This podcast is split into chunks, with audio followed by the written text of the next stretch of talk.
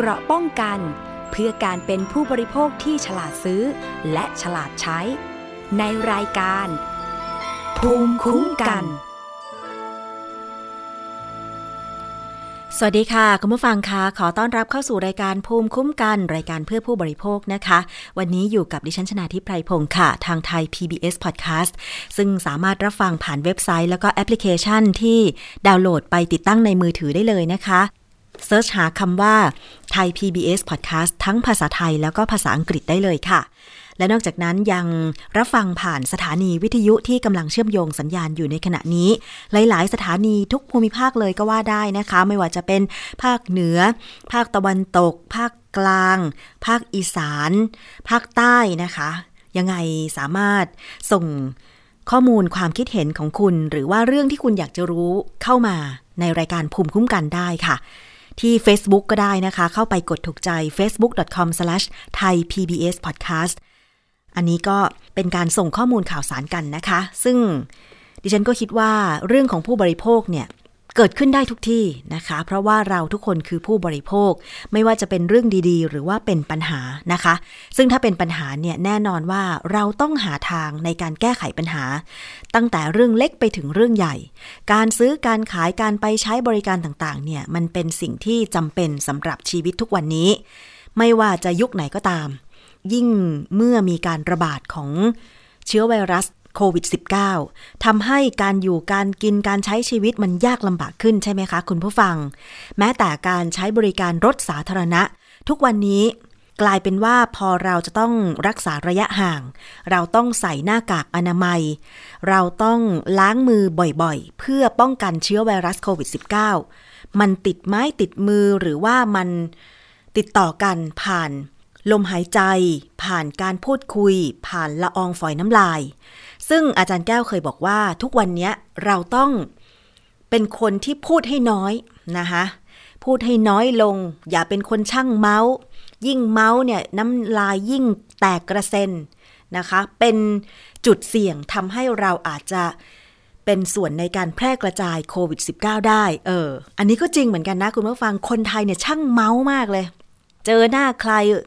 ต้องเมาส์นะคะต้องเมาส์นอกจากถามว่าไปไหนกินข้าวกับอะไร อันนี้เป็นเรื่องปกติของการทักทายใช่ไหมแต่บางคนไม่ใช่อย่างนั้นไงคุณผู้ฟัง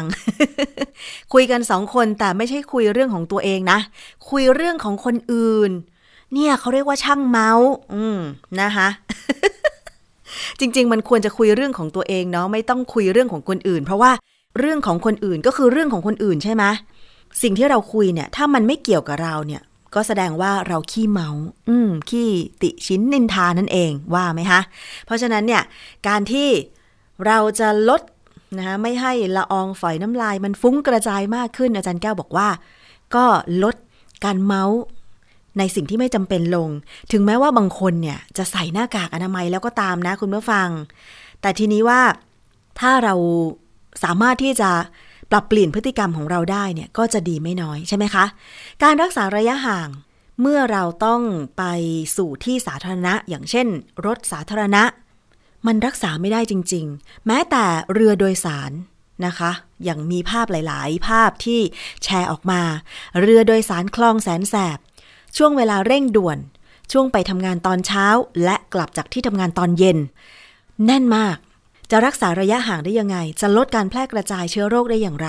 เพราะฉะนั้นเนี่ยการอยู่การกินของผู้บริโภคในยุคการแพร่ระบาดโควิด -19 มันยากยิ่งขึ้น เพราะฉะนั้นเราจึงต้องหาทาง หาทางเพื่อที่จะทำยังไงล่ะ ให้เราอยู่ใน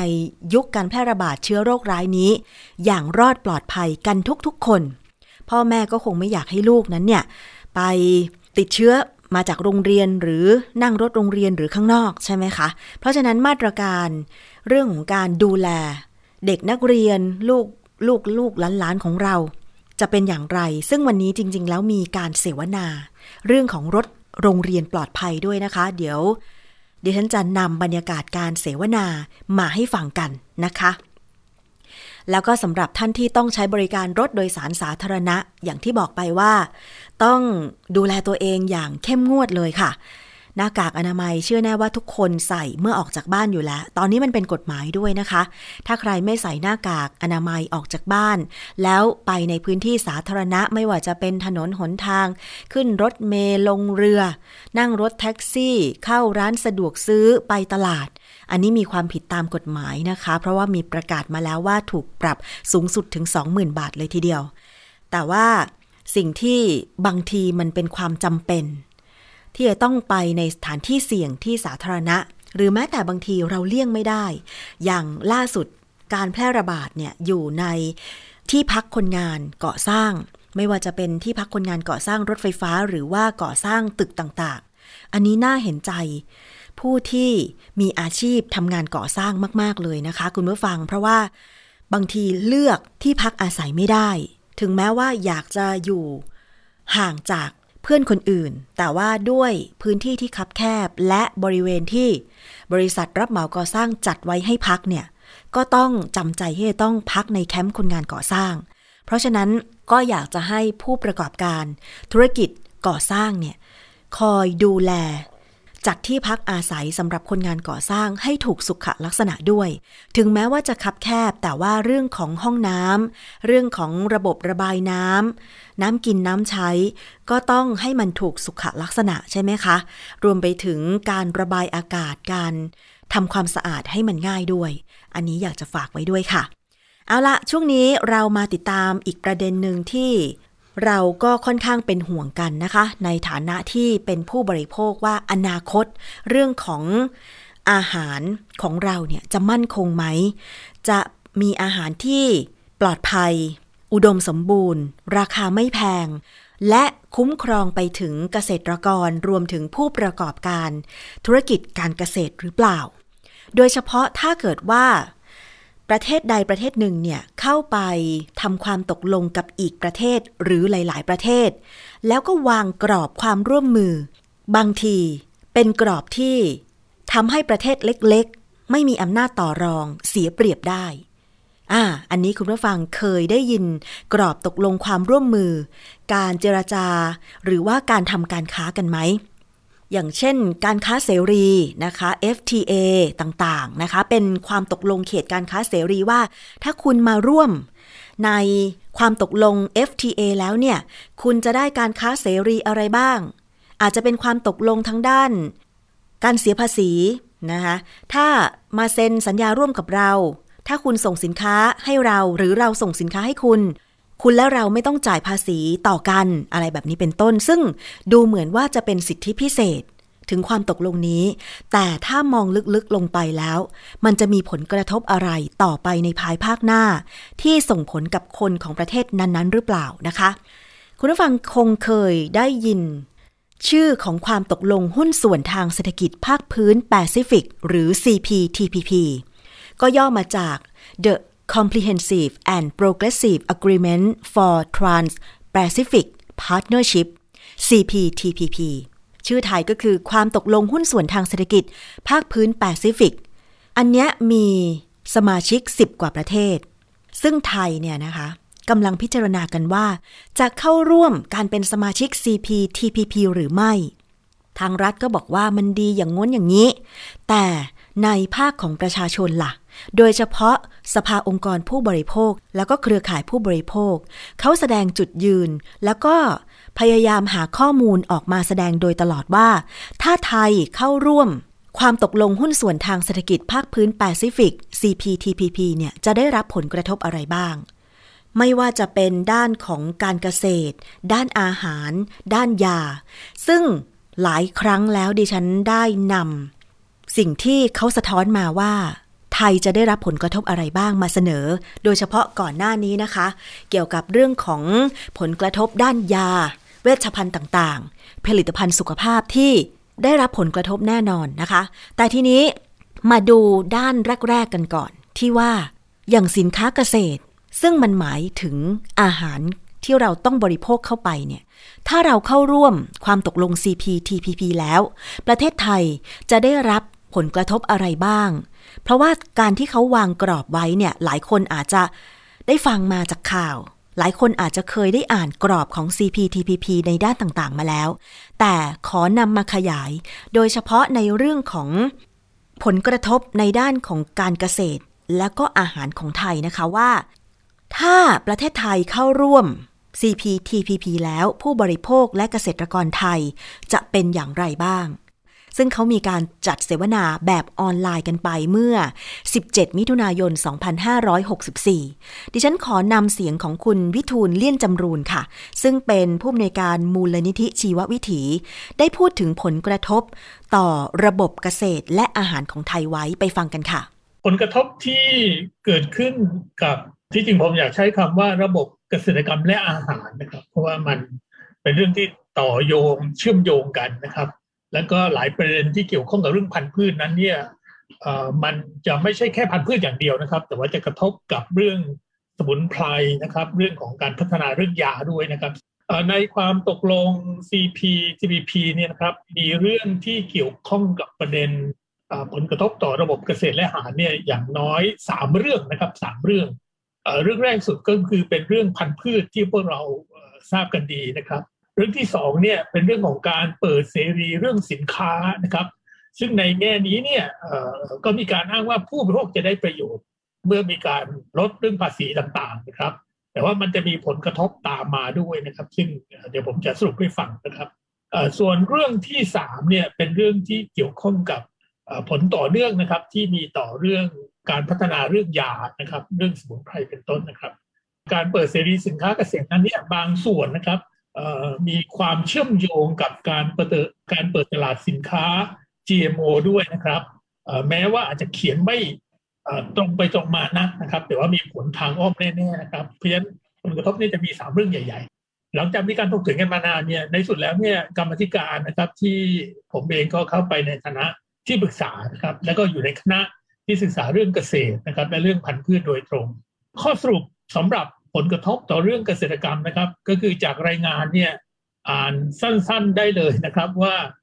กรรมธิการพิจารณาแล้วเห็นว่าเกษตรกรรายย่อยนะครับ และวิสาหกิจขนาดกลาง และขนาดย่อมด้านการเกษตรของไทย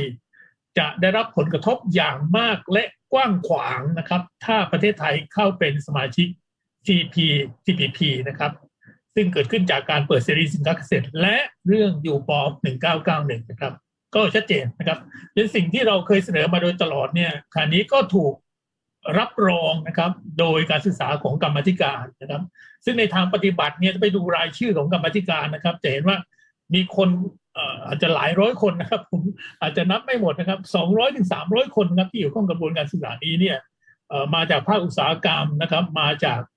ภาคราชการอธิบดีต่างๆ หน่วยงานต่างๆเข้ามาร่วมหารือกันนะครับและหลายเรื่องที่เราเคยพูดนะเนี่ย ขณะนี้เนี่ยก็ถูกบรรจุอยู่ในรายงานฉบับนี้แล้วนะครับ ถ้าใครยัง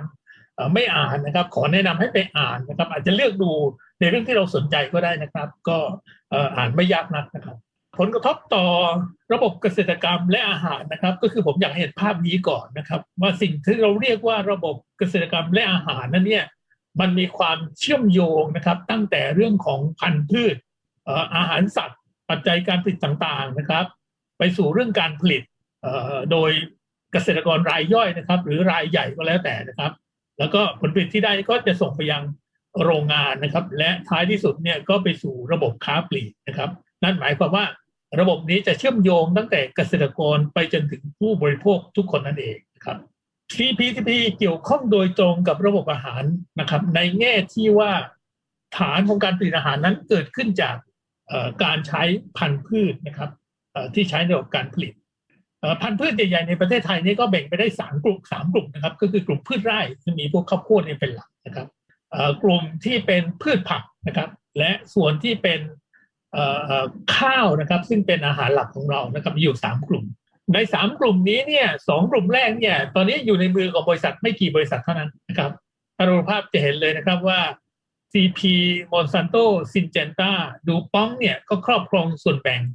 ตลาดเมล็ดพันธุ์ข้าวโพดเนี่ยไปเกือบทั้งหมดแล้วครับ ในส่วนที่เป็นพันธุ์ผักนั้นเนี่ยสองบริษัทนะครับ CP กับ e s w e s เนี่ยก็ครอบครองตลาดไปสัก 60%นะครับ เป็นต้นนะครับ ส่วนที่เป็นพันธุ์ข้าวนะครับขณะนี้เนี่ยยังอยู่ในมือของชาวนาที่เก็บรวบรวมพันธุ์พืชไปปลูกต่อและมาจากการวิจัยของภาคราชการนะครับเอกชนที่เข้ามาแต่ว่ายังไม่ยังไม่มากนัก แต่ผมอยากเรียนอย่างนี้ครับว่า อายุป้อมเนี่ยมันจะสร้างระบบที่ว่าการให้สิทธิผูกขาดแก่บริษัทเอกชนนะครับ ซึ่งจะเปิดทางให้เขาเนี่ยเข้ามาเรียกว่ายึดครองเรื่องข้าวแบบเดียวกับที่เขาเคยทำสำเร็จมาในเรื่องข้าวโพดนั่นเองบทเรียนเช่นนี้เกิดขึ้นในหลายประเทศครับอย่างเช่นอเมริกาเป็นต้นนะครับเมื่อไรก็ตามที่คุณให้สิทธิผูกขาดนะครับ ไม่ว่าอยู่ในรูปของการทำเม็ดพันธุ์ลูกผสมนะครับ อันนี้ไม่ต้องใช้กฎหมายนะโดยวิธีนี้เนี่ยชาวบ้านเก็บพันธุ์ไปปลูกต่อไม่ได้นะครับ วิธีการนี้เนี่ยในสายสุดแล้วเนี่ย จะเปิดทางให้บริษัทเนี่ยเข้ามาครอบครองในตัวตลาดนะครับเมล็ดพันธุ์นะครับซึ่งเกิดขึ้นแล้วทั้งในเรื่องข้าวโพดและผักนะครับ แต่ในเรื่องข้าวนั้นเนี่ยการทำก็เรียกว่าการทำพันธุ์ลูกผสมเนี่ยมันไม่ได้ผลดีนะถ้าเทียบกับในข้าวโพดนะครับ ไม่ได้ผลดีนะทีนี้ถ้าจะมาแข่งกันในสนามเรื่องของการทำข้าวที่เก็บพันธุ์ไปปลูกต่อได้นะครับ ในกรณีเรื่องข้าวนั้นเนี่ยบริษัทเนี่ยใช้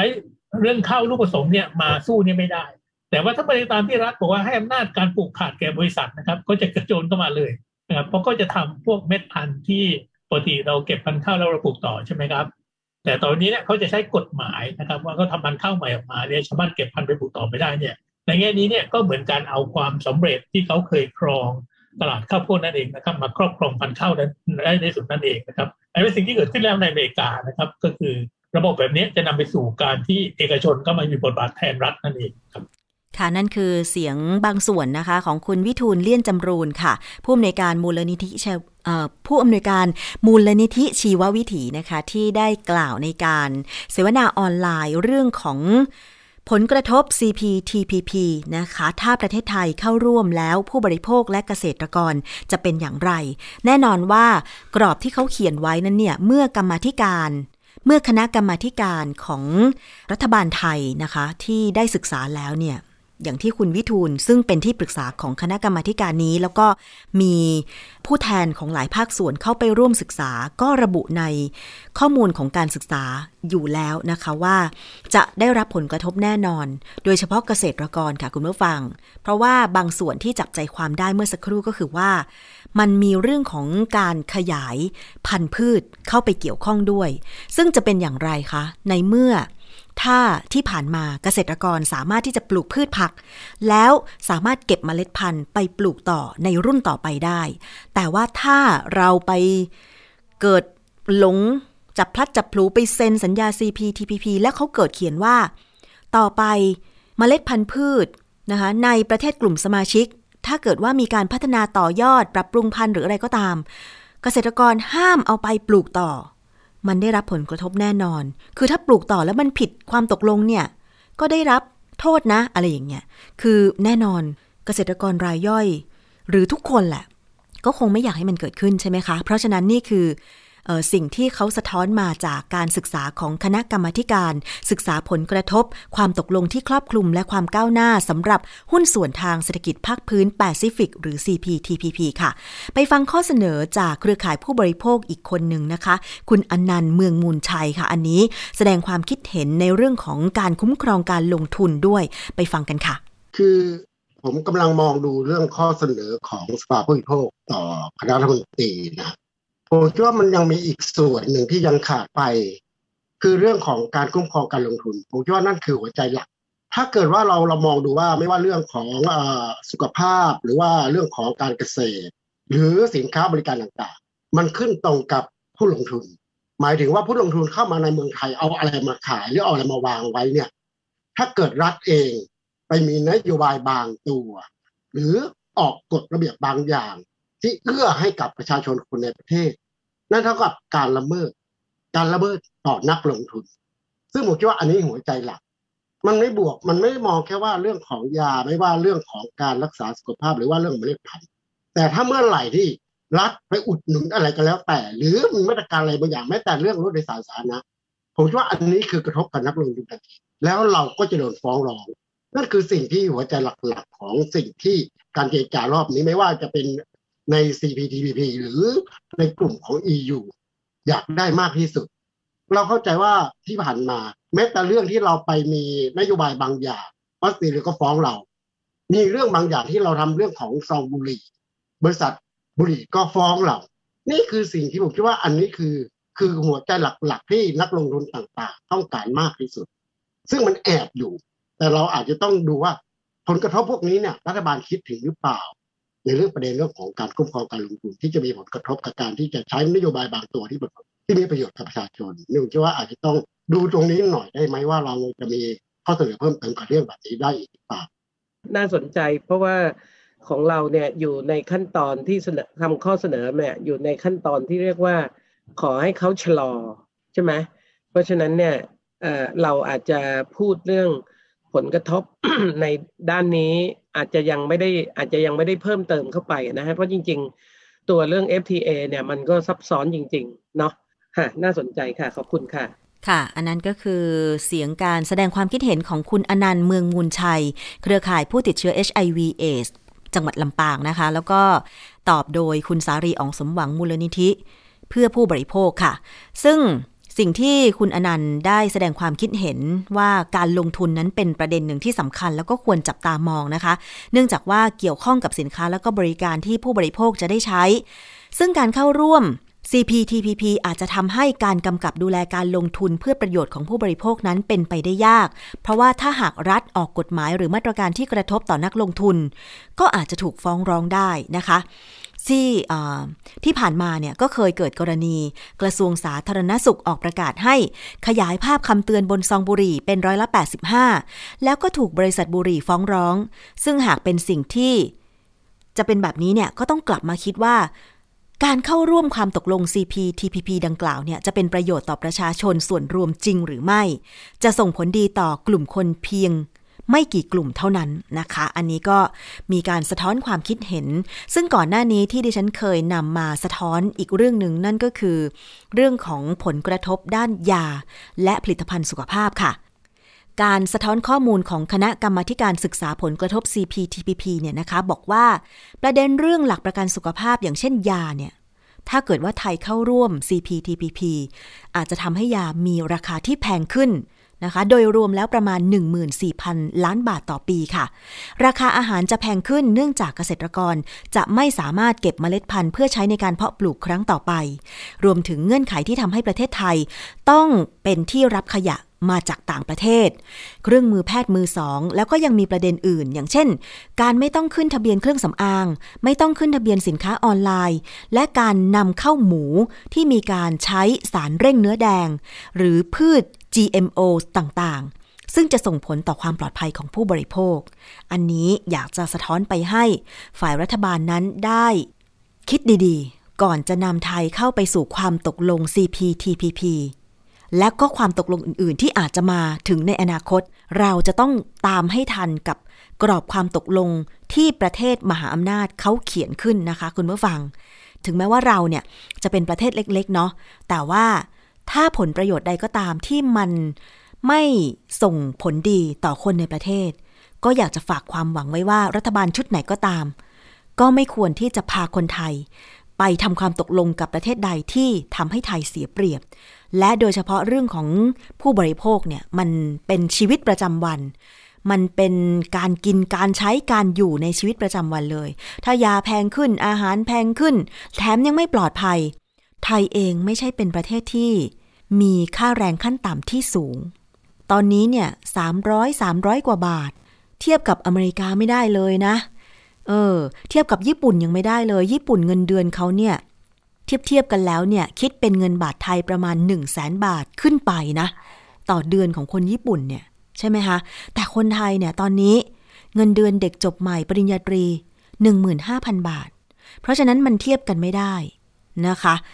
สินค้าของญี่ปุ่นมันดูแพงจริง แต่ค่าครองชีพ เงินเดือนเขาก็สูง ของไทยเงินเดือนสตาร์ท 15,000 บาท สินค้าก็เลยต้องถูกลง เพราะฉะนั้นเนี่ยมันต้องมีความสมเหตุสมผลกันตรงนี้ ถูกไหมคะคุณผู้ฟัง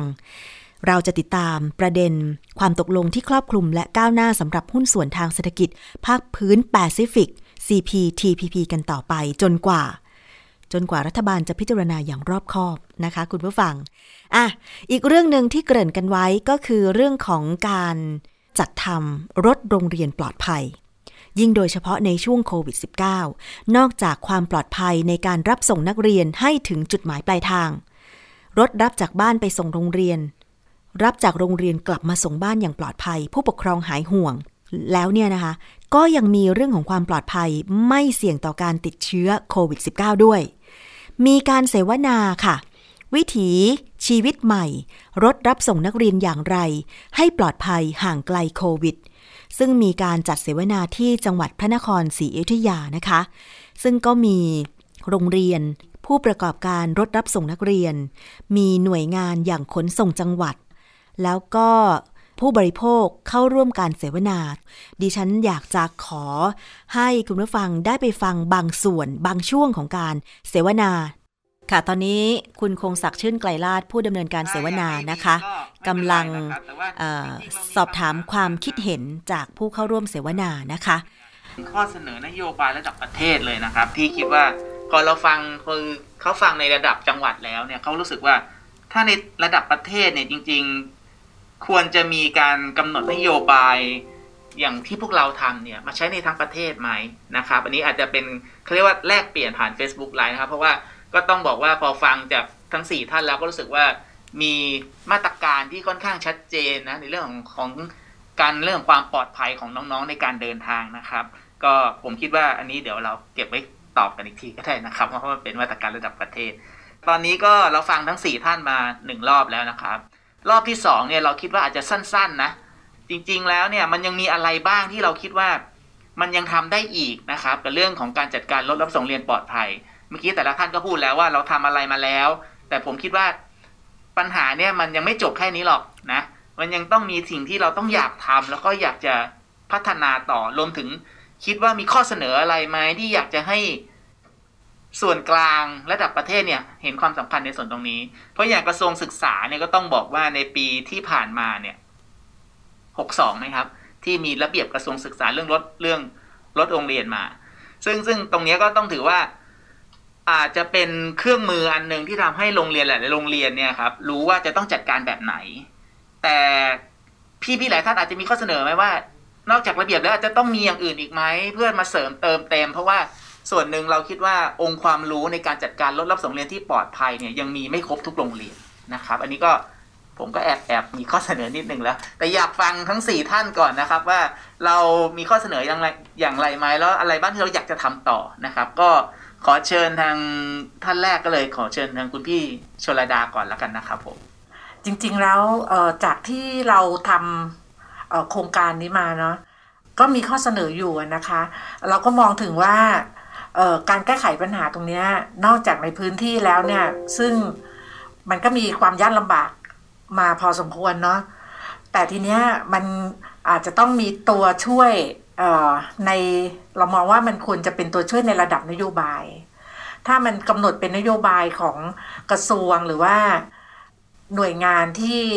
รับผิดชอบระดับประเทศเนี่ย มันก็น่าจะช่วยในเรื่องของอการดำเนินงานตรงนี้ให้ดีขึ้นนะคะ เช่นมีข้อเสนออว่าถ้าเราเอาเรื่องของรถรับส่งนักเรียนเนี่ยเข้าไปเป็นเหมือนเป็นตัวประเมินหรือตัวชี้วัดหลักของโรงเรียนเนี่ยของสถานศึกษาเนี่ยมันก็น่าที่จะทำให้สถานศึกษาเองเนี่ยก็ตื่นตัวแล้วก็ลุกขึ้นมาดำเนินการเรื่องนี้นะคะ เพราะว่าที่ผ่านมาเนี่ยหรือจะเรียกว่าระยะแรก ๆ เนี่ย อย่างที่คุณสุเทพบอกเนี่ยนะคะว่า ถ้าทำเดี่ยวๆเนี่ยก็อาจจะแบบว่าไม่ประสบความสำเร็จ แต่พอมีการเชื่อมโยงหรือว่าบูรณาการงานกันแล้วเนี่ย ก็สำเร็จมากขึ้น เพราะในเบื้องต้นเนี่ยเรียกว่าเดินสายกันเลยนะคะทางขนส่งกับทางศูนย์คองสิทธิ์เนี่ยเดินสายไปทำความเข้าใจกับโรงเรียนนะคะเพราะว่าหลายโรงเรียนเนี่ยพอไม่ได้เป็นนโยบายเนี่ยเขาก็มองว่ามันมันไม่ใช่เป็นภาระงานของเขาอะไรอย่างเงี้ยนะคะ ก็ยังไม่ค่อยเห็นความสำคัญเท่าไหร่ เราก็ต้องไปทำความเข้าใจกัน อยู่หลายโรงเหมือนกันเนาะบางโรงนี่แทบจะแบบไม่เอาเลย เพราะมองว่า อุ้ยนอกโรงเรียนฉันรับผิดชอบแค่ในโรงเรียนนะคะเพราะนั้นเนี่ยนอกเรียนไม่ใช่หน้าที่ฉันอะไรเงี้ยคือไม่ไม่ใช่หมายความว่าเขาไม่ได้แบบว่าเเห็นความปลอดภัยของนักเรียนเป็นไม่ใช่เรื่องของเขานะคะเพียงแต่ว่าภาระงานของแต่ละหน่วยงานเนี่ย ก็ค่อนข้างที่จะแบบ หนักหนาพอสมควรนะคะนั้นเรื่องนี้เราก็เลยคิดว่าถ้าเป็นนโยบายแล้วเนี่ยก็น่าจะช่วยได้ในเรื่องของความสำคัญ เพราะว่ามันเป็นโดยตรงอย่างที่ท่านอาจารย์สุกรว่านะคะว่าโรงเรียนเองเนี่ยต้องลุกขึ้นมารับผิดชอบตรงนี้นะคะ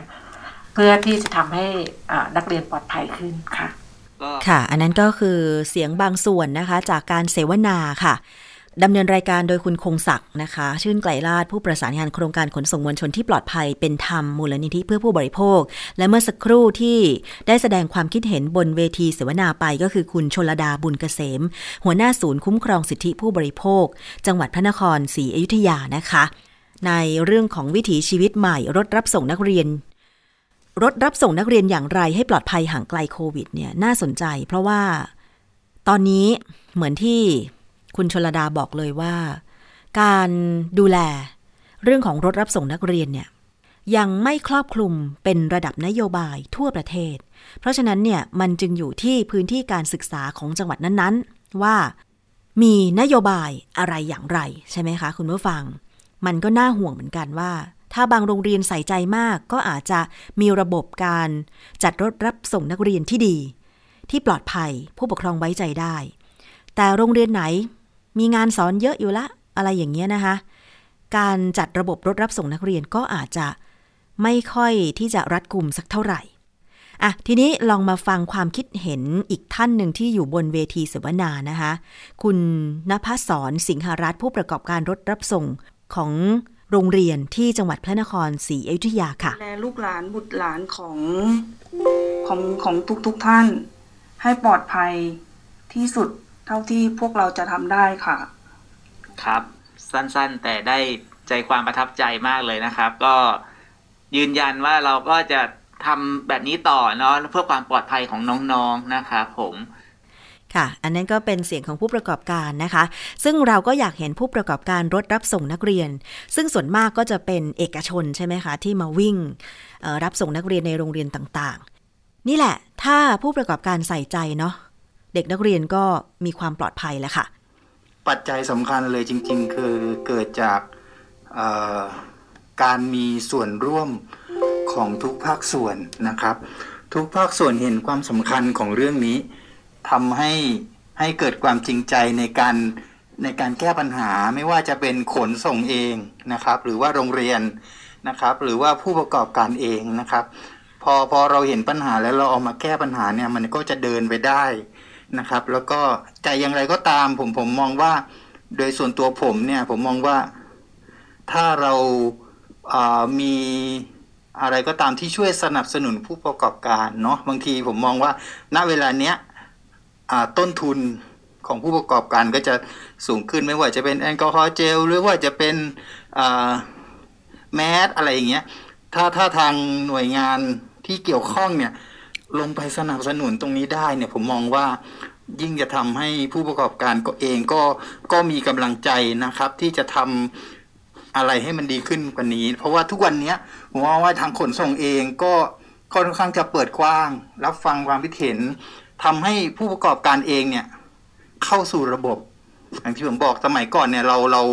เราใช้กฎหมายเป็นหลักเนี่ยเพราะฉะนั้นผู้ประกอบการเองเนี่ย ก็กลัวที่จะเข้าสู่ระบบ แต่พอเราเปิดกว้าง เราเอาเอาเอา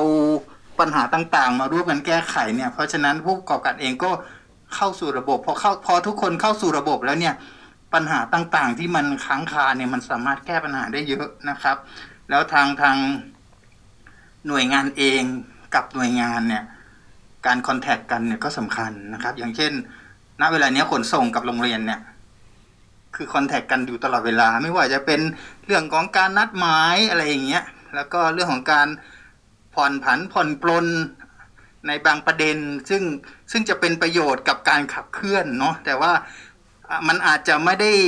ถูกต้องตามกฎหมายร้อยเปอร์เซ็นแต่ถามว่ามันทำให้การดำเนินงานต่างๆ เนี่ยมันมันมีประสิทธิภาพยิ่งขึ้นนะครับ เพราะฉะนั้นผมก็หวังว่าโครงการแบบนี้มันจะเป็นประโยชน์นะครับ ถ้าเราสามารถเอารูปแบบแบบนี้แล้วการสร้างจิตสำนึก ให้กับเครือข่ายผู้เกี่ยวข้องทุกภาคส่วนนะครับ เข้ามาเห็นความสำคัญของเรื่องนี้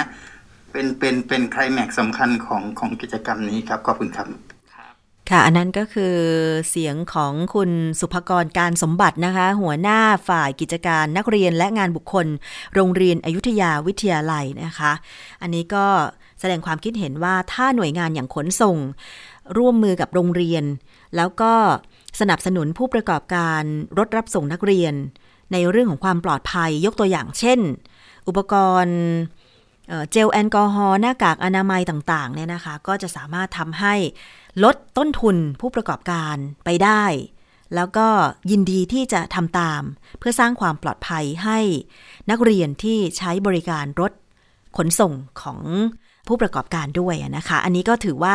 เป็นความร่วมมือกัน ซึ่งอาจจะเป็นโมเดลนะสำหรับที่จังหวัดพระนครศรีอยุธยานะคะ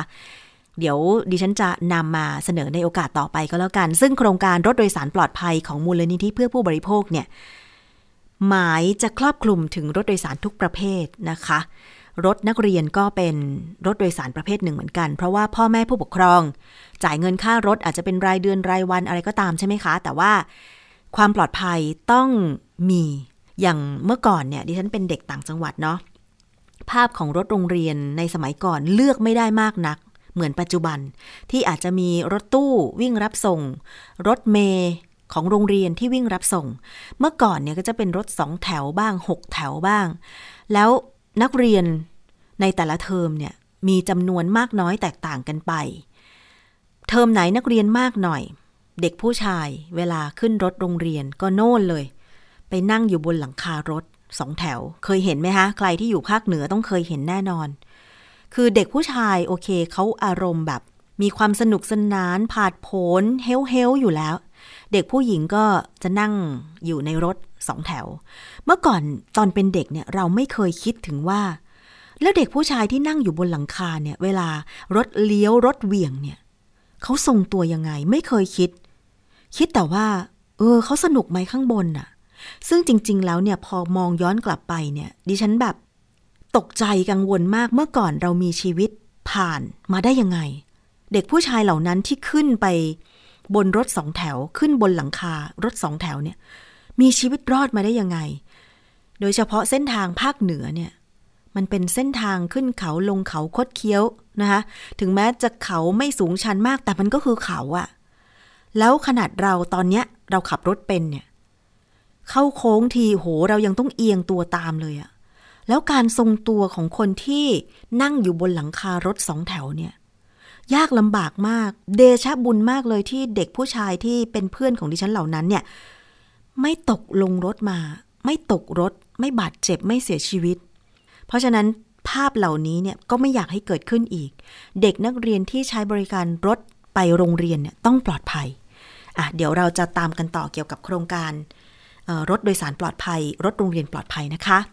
เอาละค่ะ นี่คือช่วงแรกของรายการภูมิคุ้มกัน รายการเพื่อผู้บริโภคค่ะ แต่ว่าเรายังมีช่วงที่ 2 กันอีกนะคะ ก็คือคิดก่อนเชื่อ ซึ่งดิฉันจะคุยกับดรแก้วกังสดานนภัยนักพิษวิทยา ถึงเรื่องใกล้ตัวเช่นอาหารการกินสินค้าและบริการต่างๆ โดยจะนำงานวิจัยที่มีหลักฐานทางวิทยาศาสตร์มาพูดคุยกันค่ะ วันนี้นำกลับมาให้ฟังอีกครั้งหนึ่งเกี่ยวกับเรื่องของยาคุมกำเนิด ลิ่มเลือดในหลอดเลือด และวัคซีนโควิด -19 ไปฟังกันค่ะ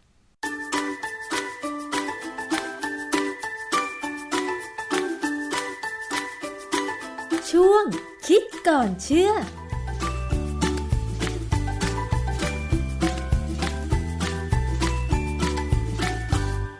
พบกันในช่วงคิดก่อนเชื่อกับ ดรแก้วกังสดานนภัย นักพิษวิทยากับดิฉันชนาทิพไพรพงษ์เช่นเคยนะคะ คุณผู้ฟัง เราจะมาคุยกันถึงเรื่องของการฉีดวัคซีนป้องกันโควิด -19 กันอีกครั้งหนึ่งค่ะ มีข่าวเกี่ยวกับการฉีดวัคซีนค่ะ ว่ามีหญิงคนหนึ่งนะคะ ที่เข้ารับการฉีดวัคซีนป้องกันโควิด -19 เมื่อวันที่ 14 พฤษภาคม 2564 แต่ต่อมาเสียชีวิตเมื่อ 27 พฤษภาคมนะคะ โดยก็มีการตั้งข้อสงสัยว่าการที่ผู้เสียชีวิตนะคะ กินยาคุมกำเนิดเป็นประจำ แล้วไปฉีดวัคซีนโควิด -19 แล้วเสียชีวิตนะคะ จะมีสาเหตุ เกี่ยวข้องกันหรือไม่ โดยในการชนะสูตรศพพบว่ามีลิ่มเลือดในปอด ซึ่งแพทย์ก็กำลังเร่งพิสูจน์ว่าเกี่ยวข้องกับวัคซีนหรือไม่ เพราะฉะนั้นค่ะเราจะมาถามอาจารย์แก้วกันค่ะว่า การกินยาคุมกำเนิดในผู้หญิงนะคะ มันเกิดปฏิกิริยาอะไรกับร่างกาย และมันจะเกี่ยวข้องไหมถ้าสมมติว่าจะไปฉีดวัคซีน ไม่ว่าจะเป็นโควิด -19 หรือวัคซีนชนิดไหนก็ตามค่ะ อาจารย์คะเรื่องนี้มีงานวิจัยอะไรบ้างคะก่อนจะพูดถึงงานวิจัยนะผม มีข้อมูลต่อว่าจริงๆแล้วเนี่ยผู้หญิงที่ตายเนี่ยเขาก็ไปกับเพื่อนเขาฉีดพร้อมกัน แล้วเพื่อนเขาเนี่ยก็มีอาการเหมือนกันว่าเคยเจ็บหน้าอกข้างซ้ายมาสามสี่วันเขาเลยไปคุยกับหมอที่เชี่ยวชาญทางโรคหัวใจเนี่ยนะคำถามแรกที่หมอถามคือผู้เสียชีวิตกินยาคุมกำเนิดหรือเปล่า แสดงว่าอะไรแสดงว่าหมอเนี่ยเขาเคยเห็นข้อมูลมาแล้วว่า คนที่กินยาคุมกำเนิดเนี่ย มันอาจจะมีปัญหาเกี่ยวกับการเกิดริ่มเลือด สูงกว่าคนที่ไม่กินค่ะใช่ไหมเพราะฉะนั้นความจริงความรู้ของหมอทั่วไปเนี่ยเขาคงจะต้องมีแบบนี้แหละ แต่ผมก็สงสัยว่าทำไมในคำแนะนำของคนที่จะไปฉีดวัคซีนเนี่ยถึงไม่เคยมีเรื่องแบบเกี่ยวกับยาคุมกำเนิดนะค่ะที่สำคัญคือพอข่าวออกมา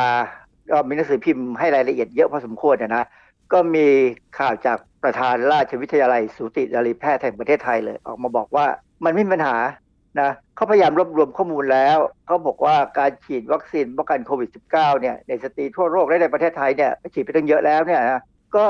ไม่มีปัญหาไม่น่าจะพบความเสี่ยงอะไรอย่างอย่างเงี้ยนะคือคนที่เขาเสียชีวิตเนี่ยก็จะเป็นแค่หนึ่งในหลายหลายแสนที่เพิ่งฉีดไป แต่ว่าในหลาย ๆ แสนเนี่ยก็จะมีคนกินยาคุมกำเนิดเอาตีซะว่าแสนหนึ่งเนี่ยก็เป็นหนึ่งในแสนอะไรเงี้ยนะซึ่งมันก็ถือว่าตัวเลขที่ต่ำ ในทางระบาดวิทยาเนี่ยก็ถือว่าเป็นตัวเลขที่ต่ำค่ะก็เพอเอิญก็มีเว็บไซต์อีกเว็บหนึ่งนะ ชื่อ accesstrade.in.th เนี่ยก็มีข่าวว่าหมอคนหนึ่งความจริงหมอชื่อดังคนเนี้ยใครๆก็รู้ว่าเป็นใครอะนะเตือนผู้หญิงที่รับประทานยาคุมกำเนิด ควรงดรับประทานยาคุม 14 วัน ถ้าหากมีแผนว่าจะฉีดวัคซีนโควิด -19 เพื่อป้องกันผลข้างเคียงที่อาจจะเกิดขึ้นได้ค่ะเป็นหมอคนไทย ผมตามไปในเว็บไซต์ต่างประเทศเนี่ยผมก็เจอหมอหลายคนให้คำแนะนำแบบนี้แหละ แสดงว่าอะไร แสดงว่าเรื่องของการกินยาคุมกำเนิดแล้วเกิดมีริ่มเลือดในบางคนเนี่ยนะมันเป็นเรื่องที่รู้กันโดยทั่วไปในกลุ่มหมอนะผมเนี่ยผมไม่รู้หรอกเพราะว่าผมไม่ผมไม่ได้สนใจเรื่องแบบนี้นะฮะแต่พอมีประเด็นนี้ขึ้นมาเนี่ยผมทำให้ผมสงสัยว่าเอ๊ะทำไมมันถึงไม่มีการเตือน ก็เลยค้นข้อมูลย้อนหลังไป ก็พบว่าการกินยาคุมกำเนิดเนี่ยนะ น่าจะเป็นสาเหตุหนึ่งที่มีปัญหาค่ะเออในวารสารชื่อ American Journal of Obstetrics and Gynecology คือเป็นเป็นวารสารเกี่ยวกับเรื่องของนะเกี่ยวกับผู้หญิงเกี่ยวกับสูตินรีแพทย์อะไรพวกเนี้ยนะของปี 1987 1987เนี่ยมันคือประมาณ 30 กว่าปีมาแล้ว ถ้าเราตีว่าปีนี้คือ 2021เนี่ยก็ 34 ปีแล้วค่ะมีบทความชื่อ coagulation effects of oral contraception บทความนั้นก็แปลง่ายๆเลยว่าการ coagulate ก็คือการตกตะกอนหรืออะไรสักอย่างเนี่ยนะ ที่เกิดขึ้นเนื่องจากการกินยาคุมกำเนิดทางค่ะปากเนื้อหาส่วนใหญ่เนี่ยเขาก็จะอธิบายว่าในสตรีในยุโรปเนี่ยนะและอเมริกาเหนือเนี่ยที่มีการคุมกำเนิดด้วยการกินยาที่มีเอสโตรเจน แล้วก็โปรเจสเตอโรนเนี่ยผสมกันเนี่ย มีความเสี่ยงในการเพิ่มขึ้นของภาวะริ่มเลือดอุดตันในหลอดเลือดดำกล้ามเนื้อหัวใจตาย และโรคหลอดเลือดสมองค่ะ ในอันตรายที่พบเนี่ยนะจะพบในผู้หญิงที่สูบบุหรี่ แล้วก็อายุเกิน 35 ปีเป็นหลักค่ะนะฮะแล้วก็เขาบอกว่าภาวะริ่มเลือดอุดตันในหลอดเลือดเนี่ยนะเป็นหลอดเลือดดำเนี่ยมีความสัมพันธ์กับปริมาณเอสโตรเจน ในยาคุมกำเนิดค่ะในบทความเนี่ยเขามี การอธิบายกระบวนการหรือ mechanism ในการเกิดไอ้ลิ่มเลือดเนี่ยนะ แต่ว่ามีอันหนึ่งที่น่าสนใจเขาบอกว่าค่า antithrombin 3ซึ่งเป็นสารยับยั้งการแข็งตัวของเลือดเนี่ยมันจะลดลง คือปกติเนี่ยเราจะมีสารตัวนี้ antithrombin 3เนี่ยอยู่ในเลือดในระดับหนึ่ง เพื่อป้องกันไม่ให้เลือดเนี่ยมันมันจับตัวกันเป็นลิ่มค่ะคือเลือดเราต้องไหลนี่ ถ้าเป็นลิ่มเมื่อไหร่เดี๋ยวมันจะไหลไม่ได้นะฮะอือฮึก็บอกว่าเจ้าโปรตีนตัวเนี้ยมันลดลง โดยการทำงานของเกล็ดเลือดเนี่ยได้เพิ่มขึ้นในลักษณะที่ว่าเร่งการรวมตัวของเลือดให้มากขึ้นค่ะบทความเนี่ยเป็นบทความเมื่อ 34 ปีมาแล้วเนี่ยก็เป็นอธิบายกระบวนการเลยว่ายาคุมกำเนิดเนี่ยอาจจะมีผลข้างเคียงแบบนี้ แต่มันเป็นผลข้างเคียงที่เกิดกับบางคน ไม่ใช่ว่าทุกคน เพราะว่าถ้ามันเกิดกับทุกคนหรือเกิดเยอะๆเนี่ยยาคุมกำเนิดเนี่ยก็เลิกใช้ไปนานแล้วใช่ที่แสดงว่ามันเกิดน้อยมาก อาจารย์คะถามนิดนึงค่ะว่า ถ้าสมมุติว่าเราไม่รู้ว่าเราเป็นโรคเกี่ยวกับเลือดหรือเปล่า เช่น ความดันโลหิตสูง หรือโรคหัวใจหรืออะไรอย่างเงี้ยค่ะ แล้วเกิดไปกินยาคุมกำเนิดเนี่ยค่ะอาจารย์ มันจะมีผลเหมือนเหมือนกันไหมอาจารย์ คือคือเวลากินยาคุมกำเนิดเนี่ยส่วนมากหมอจะเป็นคนจ่ายให้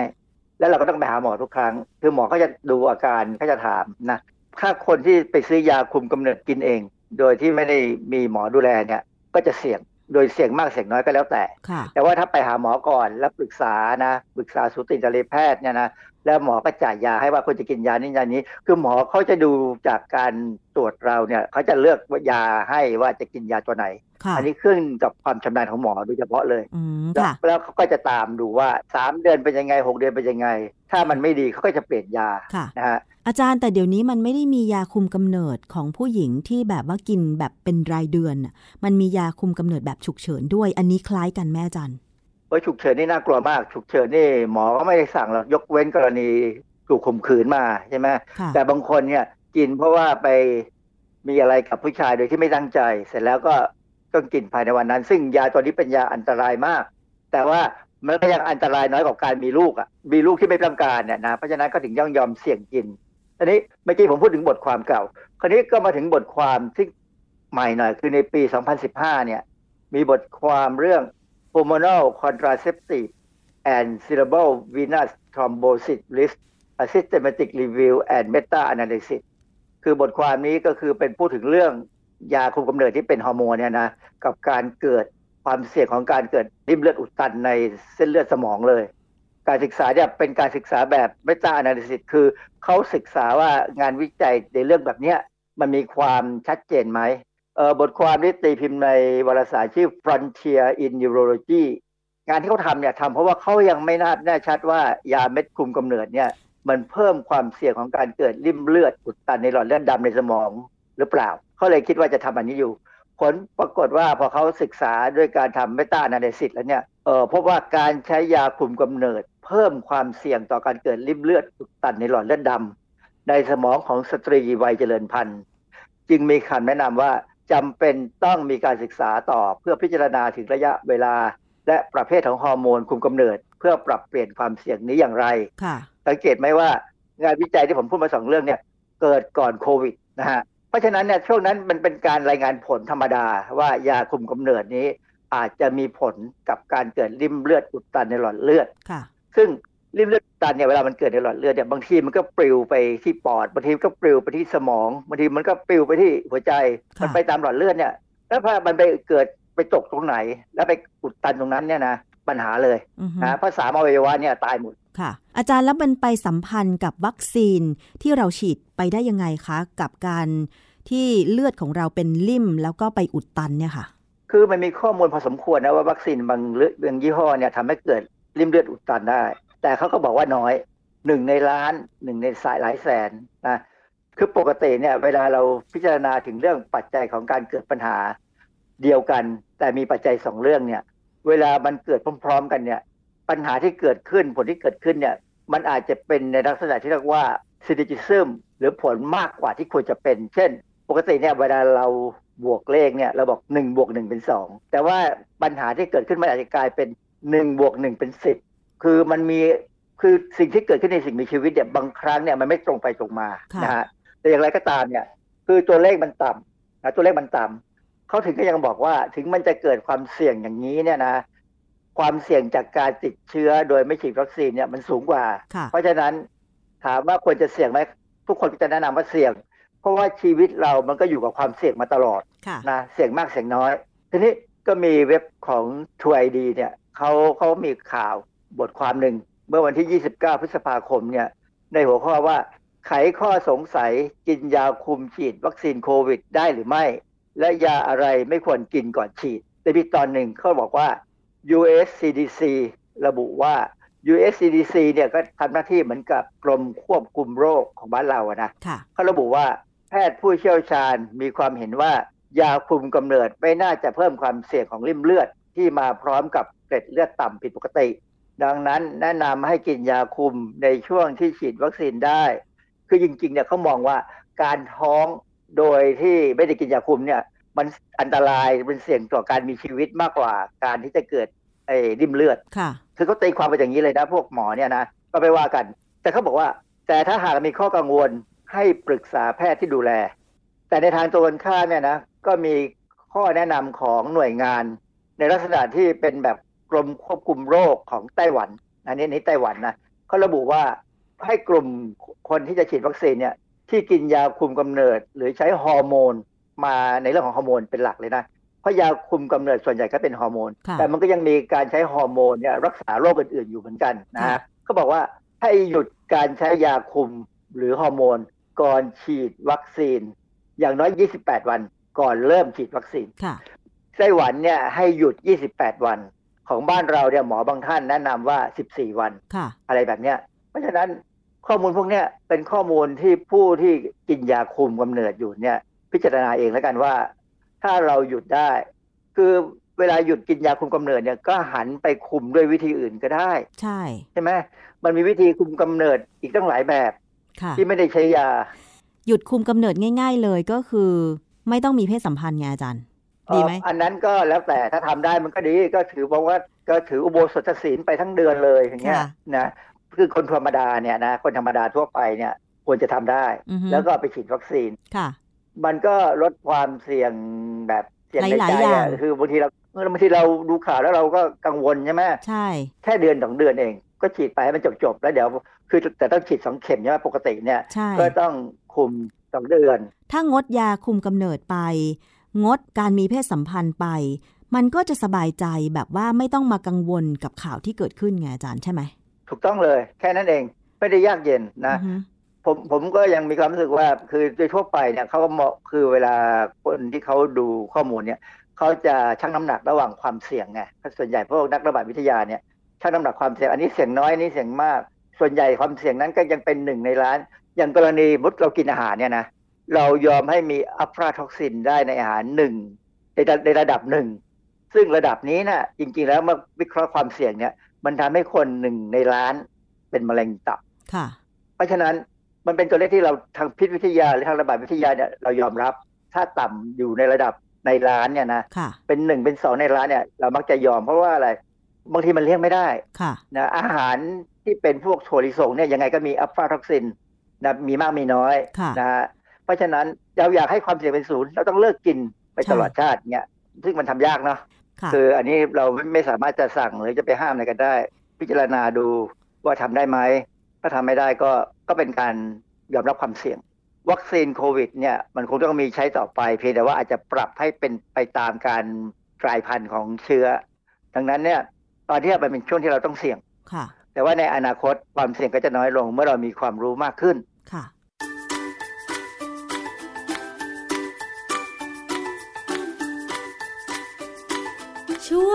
คิดก่อนเชื่อ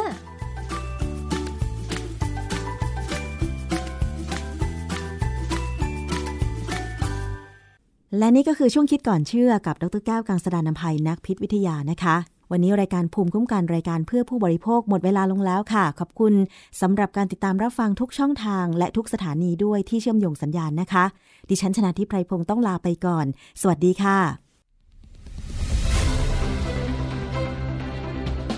ดตามรายการได้ที่ www.thaipbspodcast.com แอปพลิเคชัน Thai PBS Podcast หรือฟังผ่านแอปพลิเคชัน Podcast ของ iOS Google Podcast Android Podbean SoundCloud และ Spotify ติดตามความเคลื่อนไหวของรายการและแสดงความคิดเห็น โดยกดถูกใจที่ facebook.com/thaipbspodcast